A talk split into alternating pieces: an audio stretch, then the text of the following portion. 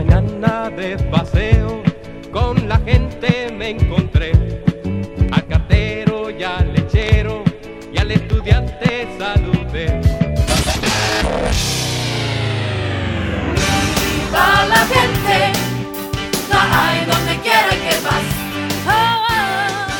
Bienvenidos y bienvenidas al podcast de Viva la Gente. Este es nuestro último episodio de la temporada y nuestro especial navideño. Bienvenidos y bienvenidas. Comenzamos.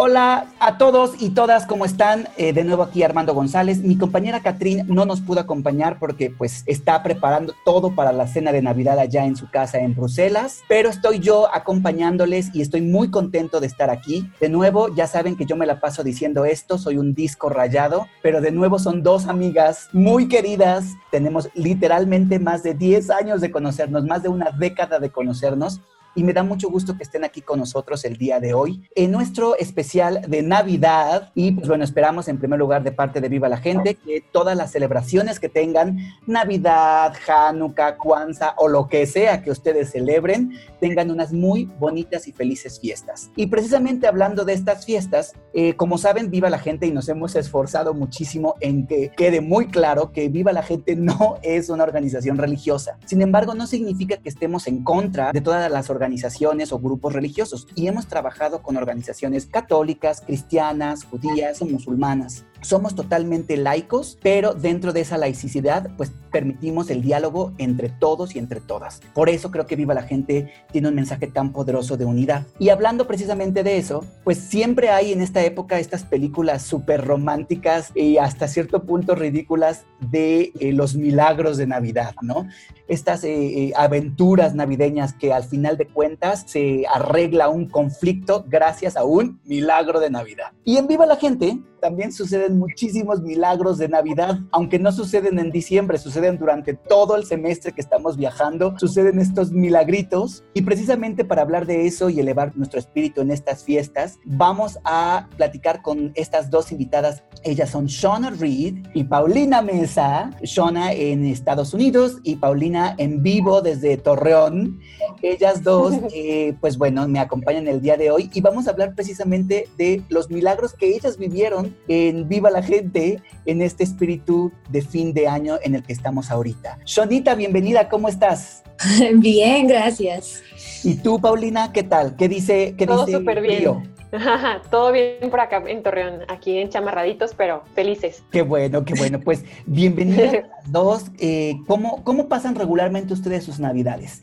I come from a very small town in uh, Pennsylvania, and it's a rural town, and it's predominantly Pennsylvania Deutsch. So we actually share a lot of our holiday traditions uh, with Ger- those of Germanic roots, and um, specifically like the Swiss German area. So we have a lot of unique foods, a lot of unique traditions that are localized to our area. Things like uh, we hide a pickle in the Christmas tree. We have our own version of Santa Claus who comes to visit. So his name is the Belschnickel, and he comes and he lets you know if you've been naughty or nice. And sometimes he'll leave a sack of coal for you. Yeah, we spend a lot of time with family, a lot of time around food with family, and just being together. Nos cuenta Shona que ella viene de un, eh, una población muy pequeña en Pensilvania que es predominantemente alemana, de origen germano. Entonces comparten muchas de las experiencias y tradiciones de esas comunidades europeas aquí en su pueblecito de Pensilvania. Incluso tienen una versión propia de Santa Claus, que es el que decide si, si son buenos o malos los niños, si reciben o regalos o no reciben nada. También eh, nos comenta que, por ejemplo, tienen una tradición de esconder un pepinillo en el árbol de Navidad, lo cual me parece muy extraño. No tienen eh, una tradición que, que va alrededor de la comida, de estar en casa, que creo que esto también coincide mucho con nosotros por acá. ¿Tú qué tal, Paulina? ¿Qué hacen en el, en el norte? ¿Se ponen botas? En el norte, ¿Se ponen botas y sombreros y, y van en caballo o qué?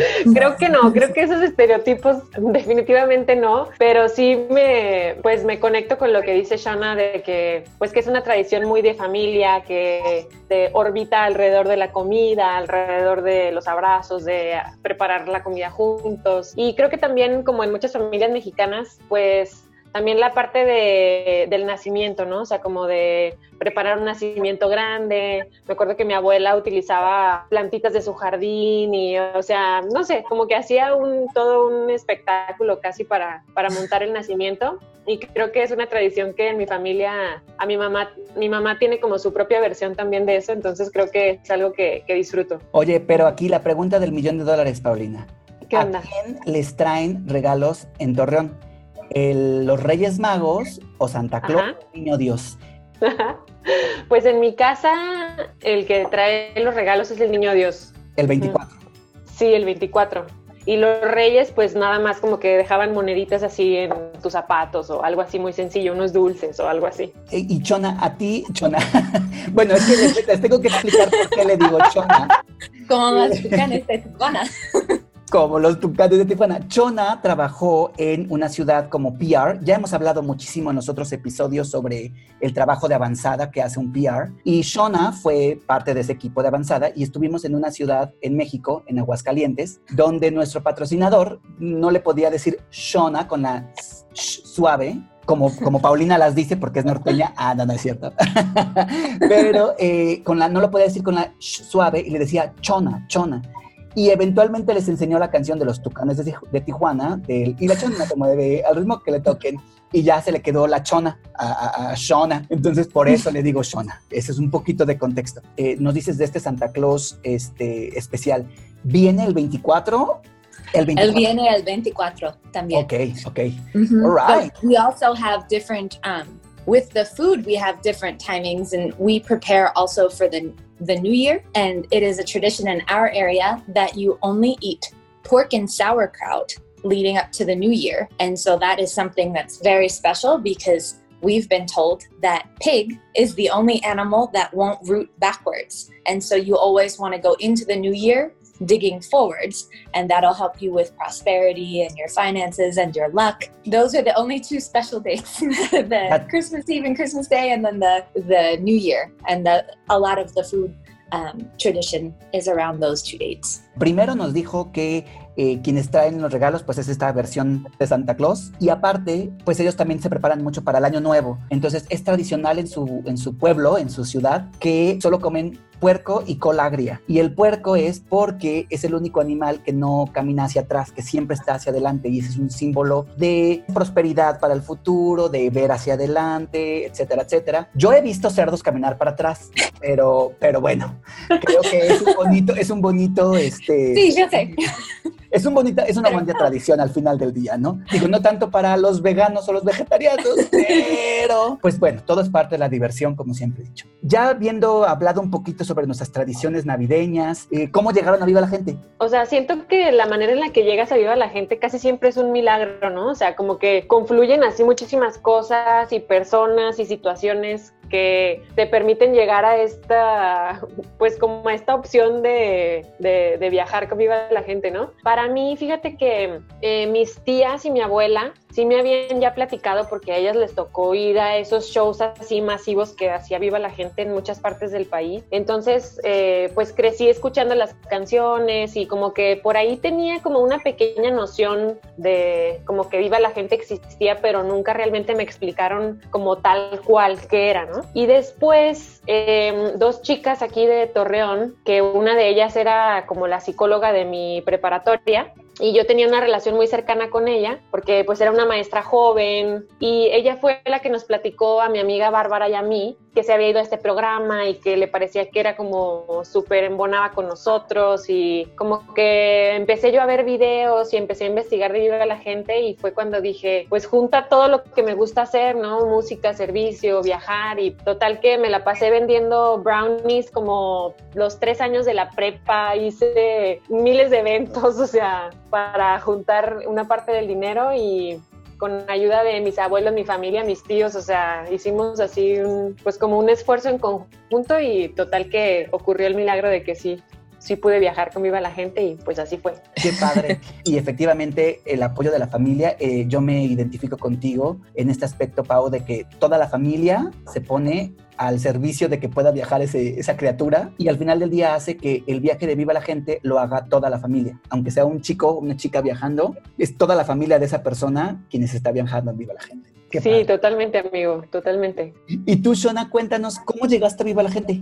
I heard about Viva la Gente from a friend at school. I had been working at a program with uh, young children. And she was like, I was talking to her and she said, You know, I just don't know. I don't know what I want to do after university. And she said, Well, have you heard of this program? And I hadn't. And so it was very interesting that we happened, our paths happened to intersect on that day and that you know, that happened to be the topic of conversation because to date, she's the only person I've ever met in my state that traveled in, in Viva la Gente. And for me, it was something that seemed extremely unrealistic because I was getting ready to graduate college. I didn't have any money. And to be honest, I had never really traveled outside of far that far outside of my hometown, much less outside my country. I had been to Canada once as a little kid, but I had always dreamed and cut out places and and pictures from magazines and the idea that I could travel and perform and you know do all of these things and meet people from around the world just seemed something that was not attainable.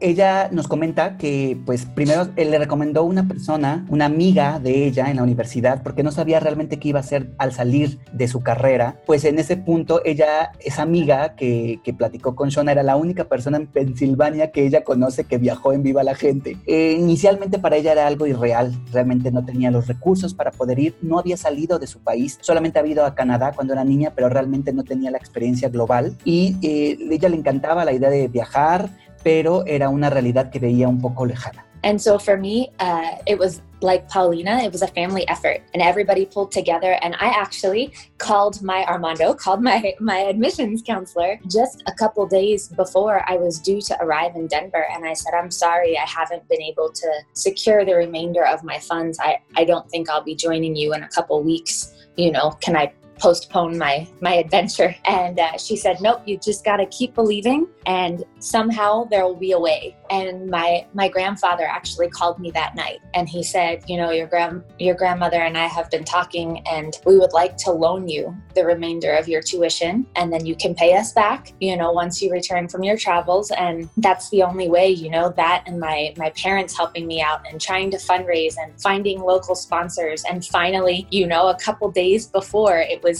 putting together those final pennies and being like I have enough to purchase my flight and to like buy the suitcase and get everything ready to go on the road. Igual que Paulina, igual que yo, un esfuerzo familiar de, de todos los miembros de su familia que le ayudaron a hacerlo. Ella nos comenta que pues llamó a su consejero de admisiones en ese entonces. Le dijo, pues sabes qué, faltan dos semanas, todavía no tengo el dinero, creo que voy a posponer mi viaje. Y su consejero en ese entonces le dijo, no, sigue creyendo. Y justo esa noche su abuelo le llamó y le dijo, pues tu abuela y yo estuvimos hablando y te vamos a prestar el dinero para que puedas viajar. Y con eso y el apoyo de sus papás, en pocos días terminó de reunir el dinero y a dos tres días de viajar, compró su vuelo a Denver, compró su maleta y se presentó en Denver para empezar su, su semestre. Y creo que esas ya son en sí mismas, tanto la de Paulina como la de Shona, pequeños milagros de Navidad de Viva la Gente, siguiendo en línea con esto de los milagros de Viva la Gente en este diciembre frío en el que estamos. Me gustaría que me contaran una experiencia que digas,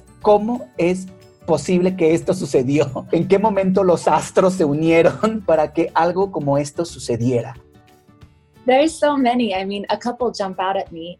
I had the privilege of being a promotion representative in the Hopi Nation uh, here in the United States. And, you know, for those that aren't familiar, it's a, a nation of indigenous peoples uh, from here in the United States. It's not like a normal community in that it doesn't have big stores and it doesn't have many roads and many ac- much access to things. It's something where if you need to go grocery shopping, you drive an hour and a half away to the grocery store to get you know the food that you need and so there's a long history about the relationship of the hopi people and non-indigenous cultures here in the united states but it was you know a very big honor to be able to bring the cast of students to the hopi nation. And we were working constantly to try and better understand the many cultural nuances, you know, the things that made that culture special and figuring out how to highlight them, but also how to work within them. I didn't speak Hopi and I neither did my teammate. And so already we had a language barrier, we had a cultural barrier, and it was a, a situation where we were coming in already having to earn a level of respect to repair and kind of restore the, the experiences that many people had had with people like myself. Nos comenta Shona, por ejemplo, que tiene muchos ejemplos de esos milagros de, de Navidad de Viva la Gente. Ella fue PR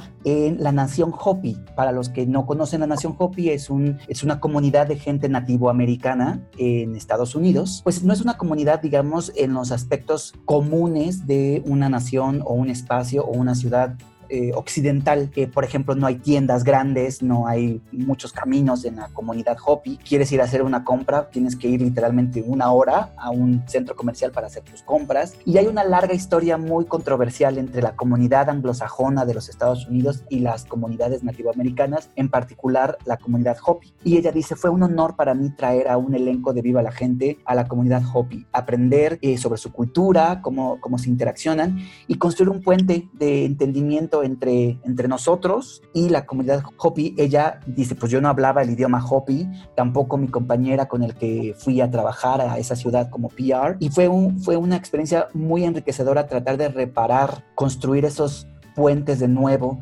que pues de alguna u otra manera gente que luce como Shona, una mujer blanca, y la comunidad Hopi, eh, establecer ese diálogo fue algo muy poderoso para ella. It was always in our mind to operate with as much respect as possible and to cultivate trust. And to do that, we tried very hard to work within the culture. But of course, you know, bringing a cast to a community has requires a lot of needs. So we were working to secure all of the logistics, to find all of the host families, to, you know, make sure we had the food that we needed to feed the cast members during the days that they're volunteering. And all of this, for all of this, we were very reliant on the relationships we were building within the community. And, you know, the community didn't have consistent access to technology. Not everybody had a cell phone that they answered regularly. Not all of the houses had electricity and things of that nature. And so, getting even managing contact it could often be a challenge. We finally secured everything, and the buses were pulling in to the Hopi Nation. And there's one road in and one road out and we can see them on the horizon. We can see the buses coming. We were dressed as a team in traditional Hopi traje, a very beautiful dress made of leather, and they our host moms had done our hair up in their in their traditional manner for for festivals and for ceremonies, and it was just a huge honor. We had finally done it, and it came time for the cast to go home and meet their host families. And we got the call that somebody in one of the villages had passed away. And when that happens in Hopi culture, the whole village shuts down and is not allowed to participate in anything in order to help prepare for the funeral. And so, within 10 minutes of them leaving to go home with their host families, we learned that about half of the cast no longer had a family to go home to.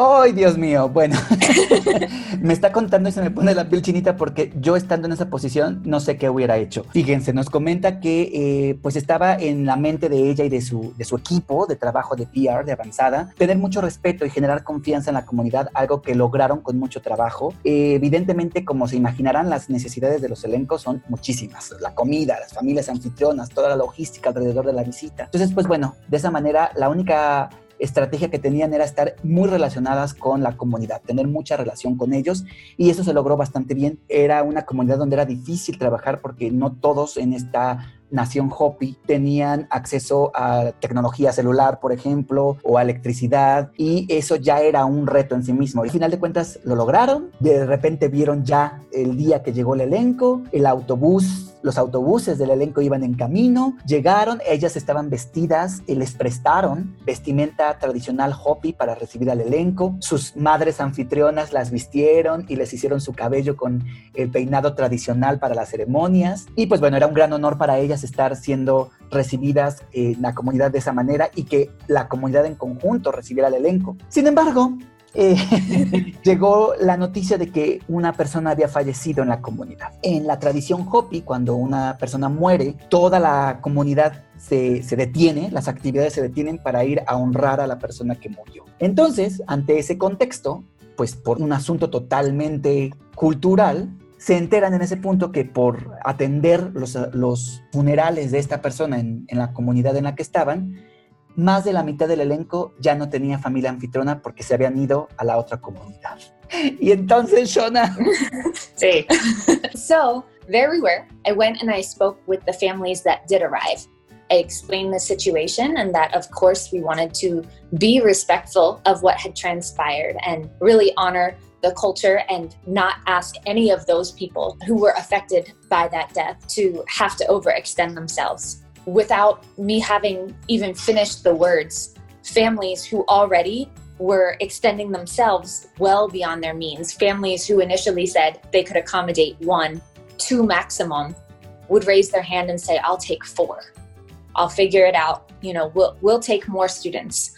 And the whole community pulled together to make it possible for us to overcome this challenge. And 15 minutes later, every student had a home. They just rallied around us and rallied around the cast to make sure that there was no one that wouldn't have this remarkable experience of, of sharing a home with a Hopi host family. Bueno, ahí estaban, ¿no? Desesperadas y preocupadas. Y fueron a hablar con la, las familias anfitrionas que estaban ahí, que sí llegaron, que no tenían la obligación de ir a la otra comunidad, que eran pues no tantas, eran poquitas. Le, les dijo Shona, pues nosotros honramos estas tradiciones que tiene la nación Hopi, sabemos que es algo que se tiene que hacer cuando alguien fallece de esta manera y pues nada más queríamos ver si nos pueden apoyar en encontrar una solución, qué, qué sugerencias tienen. Y entonces las familias que de manera general podríamos decir que no tenían los recursos necesarios para hospedar a más de una persona, por ejemplo, esa gente que no tenía tanto, comenzó a decir, ¿sabes qué? Te dije que solo podía hospedar a uno, mándame a cuatro. Y entonces la comunidad propia comenzó a decir, nosotros vamos a hacer que esto suceda.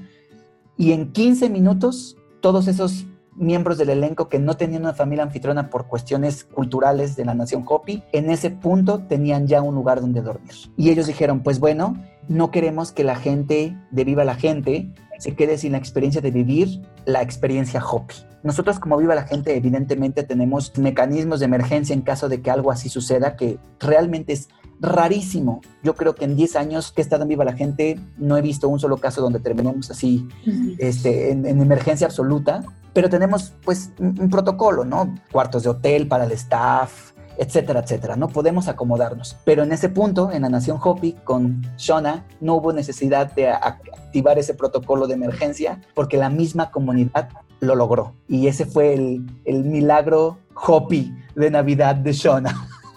Pero hay más. A ver. Because, sí, because the next day we thought we had covered everything, you know, and we're like, Whew, the big, you know, the, the big crazy happened and everybody has a home. What else could possibly go wrong? But there's always something else that could go wrong. And so the next day, you know, we're we're getting ready. We're in the middle of our community service and we get the call that somebody who was going to donate and provide a meal for the cast was no longer able to arrive with that meal. Now, again, it's an hour and a half to the nearest grocery store that would have enough food to accommodate 100 young adults. And so, short of tears, we stood there and we're like, we don't we don't have lunch. And it was as we're sitting there trying to figure out who can go, who can, you know, go find food, go to those stores, prepare things, etc. It was absolutely incredible because the whole village of women who were affected by this death, by this funeral, it was like something out of a mirage.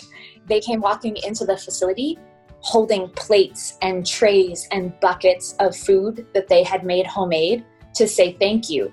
And their thank you, their act of gratitude just happened to come in the moment where we had learned that we had a need. And so, without even knowing that we were short food, they arrived by the truckload to bring. We had so much food, we ended up sharing it with the children that we volunteered with that day because there was so much extra to go around. And it was just one of those ways that, you know, the universe conspired to make sure that everybody had what they needed. Eh, al día siguiente, pues estaban trabajando en, el, en, sus servicios sociales, pues ya estaban más tranquilos, ya todos tenían un hogar, eh, todos estaban trabajando, la semana iba normal, pero la persona que les había confirmado que les iba a poder proveer una donación de comida para los voluntarios, desafortunadamente les comunicó que ya no lo podía hacer por diferentes razones. Como saben, el hogar más cercano para comprar comida está a media hora, entonces el equipo estaba totalmente desesperado, no sabían qué hacer y casi casi como una película de Navidad llegaron las mujeres de la, de la comunidad donde estaban trabajando y llevaban comida para agradecerles por estar haciendo servicio social con, con ellas en su comunidad, sin saber que tenían necesidad de alimentos en ese momento. Y fue tanta la comida que ofrecieron que eh, el elenco pudo compartirlo con todos los chicos locales que estaban trabajando junto con ellos. Ese, ese sí es verdaderamente, Shona,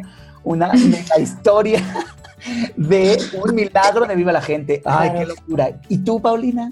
¿Qué milagros tienes? Cuéntanos. Shonita, me encantó tu historia. Sí, es. Increíble. Bueno, a mí se me ocurre uno. Yo también, también pensé en uno parecido de cuando, cuando estaba también como de equipo de avanzada, pero dije, a ver, o sea, necesito pensar también en algún otro que, pues que no sea necesariamente un ejemplo así, ¿no? Entonces, se me ocurrió ahorita de una, como un milagro más en la cuestión de como de conexión persona a persona. Cuando yo viajé en 2008, pues estaba así recién salidita de prepa, apenas acababa de cumplir 18, eh, adolescente todavía, ¿no? Y creo que sí tenía un poquito de noción de lo que significa, pues como estar presente con los demás con intención y como pues el impacto que puede tener tu presencia con otros, ¿no? O sea, tenía un poquito de noción, pero no creo que lo tuviera tan, tan intencionado, sobre todo no tanto con las familias anfitrionas. Digo, sí era, siempre he sido muy sociable y siempre como que trato de hacer buenas preguntas y cosas así, pero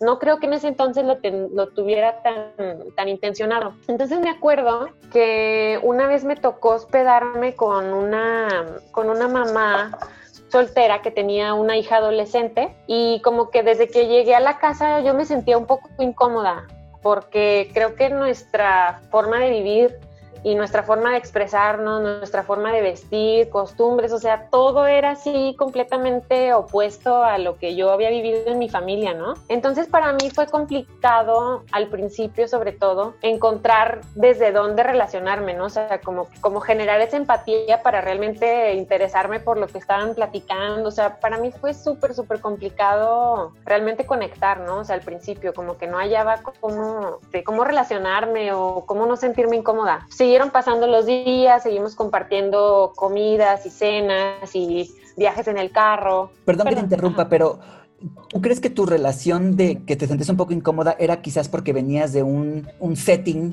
un poquito más tradicional en Torreón de mamá, papá, hijo, hijas, etcétera, etcétera? totalmente. Sí, o sea, yo no había tenido acercamientos realmente es, a otro tipo pues, de con, familias. con, otros tipos de familias, ¿no? O sea, ni siquiera de otras religiones. O sea, entonces, o sea, para mí fue como un super shock, pues experimentar ese, ese otro tipo de, de vida, ¿no? Eh, ellas platicaban mucho, platicaban mucho, mucho, mucho, ¿no? Entonces, como que para mí era complicado también como estar activamente escuchando, ¿no? O sea, porque requiere un esfuerzo de energía y vienes de todo el día este, haciendo actividades físicas y emocionales, pues poner la energía para, para estar presente con ellas me costó así muchísimo, ¿no? Pero sí hice un esfuerzo grande por, por estar, ¿no? Entonces como que estaba tratando así de, de estar abierta, de hacer buenas preguntas, ¿no? Terminó la semana después de muchas pláticas, de ir al mercado juntas, de ir a comprar cosas, de los carros, o sea, bueno, estar en el carro juntas y nos despedimos y me acuerdo que, que la mamá estaba como súper emoción, o sea, muy, muy movida, ¿no? De que nos fuéramos y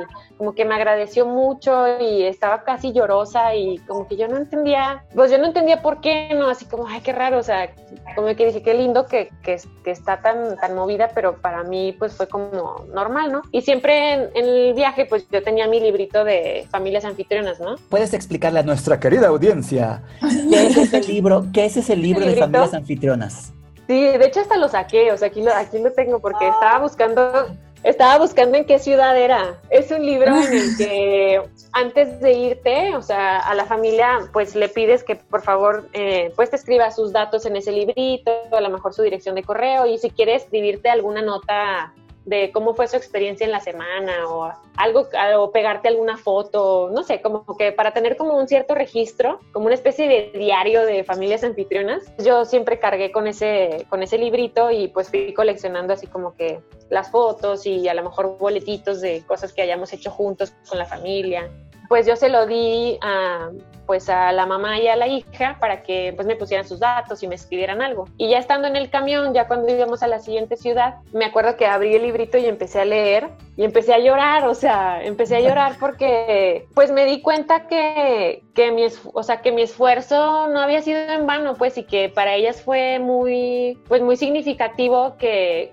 como ese tiempo de poder platicar con alguien, o sea, siento que que ya leyendo me di cuenta que, que, la mamá se sentía muy sola, ¿no? O sea, que no tenía mucha gente con quien platicar, con quien compartir, o sea, como que nada más eran ellas dos contra el mundo, ¿no? Entonces como que para ella fue súper simbólico que, que, hubiéramos estado ahí con ella toda esa semana compartiendo y realmente estando presentes con ella. Y, y me escribió así unas cosas eh, como muy impactantes para mi corazón y, también me escribió un poema, o sea, escribió un poema que ella había escrito que habla de que seas vulnerable, de que, no sé, que no le tengas miedo a fallar, o sea, cosas así como súper, súper profundas, pues que no tenían nada que ver con la imagen que yo tenía de ella al principio. Me movió muchísimo el corazón que, pues que se haya sentido acompañada con, con mi presencia, como que le dio un giro a, pues a darme cuenta que, pues el impacto que puede tener como tu, tu, energía intencionada, ¿no? O sea, si le hubiera puesto todavía un poquito más de intención, a lo mejor todavía hubiera sido más,